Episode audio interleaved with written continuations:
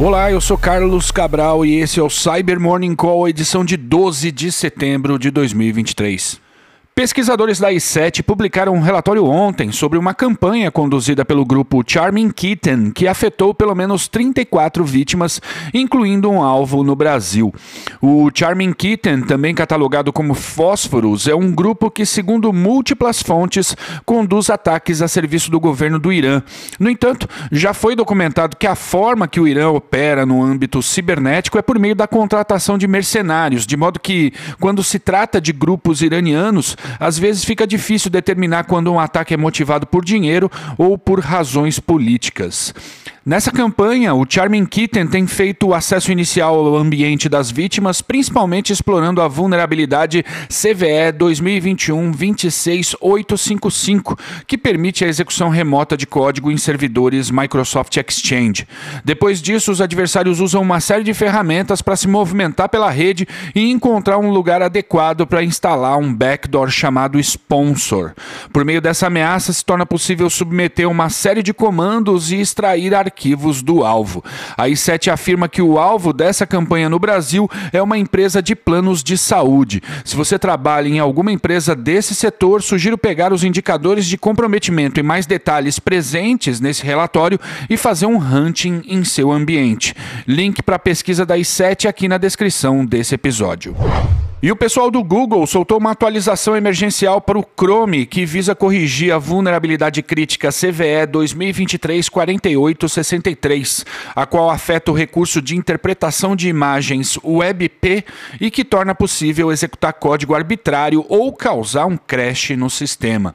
A falha foi reportada pelo think tank canadense Citizen Lab, que identificou ataques em que ela tem sido explorada. Então é super recomendável atualizar o seu navegador Chrome e outros baseados nele o mais rápido possível.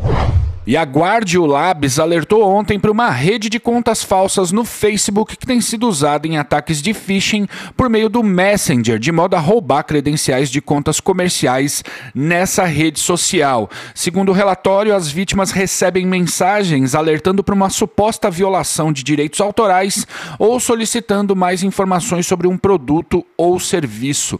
Durante a conversa, os atacantes enviam um arquivo zipado para a vítima feito para baixar um malware em Python Python, o qual rouba os cookies e senhas armazenados no navegador. Os dados roubados são então enviados aos adversários por meio da API do Telegram ou do Discord. Por fim, ontem o pessoal da Kaspersky publicou um relatório bastante extenso sobre a operação do ransomware Cuba. Essa quadrilha está ativa pelo menos desde 2020, já tendo operado com outros nomes e tem em sua lista uma série de alvos relevantes na indústria de energia, de serviços financeiros e contra agências governamentais nos Estados Unidos, Canadá e Europa. Os ataques empregam um mix de ferramentas desenvolvidas pelo grupo com diversas outras de código aberto e foi documentado um um padrão na exploração das vulnerabilidades apelidadas de Proxy Shell, Proxy Logon e Zero Logon, bem como ataques que exploram três vulnerabilidades no produto de backup da Vim. A Kaspersky documentou quatro estratégias de extorsão que podem ser adotadas pelos adversários do Cuba após terem criptografado os arquivos da vítima. Além da extorsão comum e dupla, o grupo também emprega em alguns ataques uma ameaça adicional que expõe a infraestrutura da vítima de modo a facilitar ataques de DDoS. E o quarto modelo se baseia na divulgação de dados do ataque entre os investidores, acionistas e clientes da vítima. E é isso por hoje, mas antes de ir, gostaria de convidar todo mundo que estará no Mindsec a dar uma passadinha no stand da Tempest e tomar um café com o nosso pessoal que está por lá.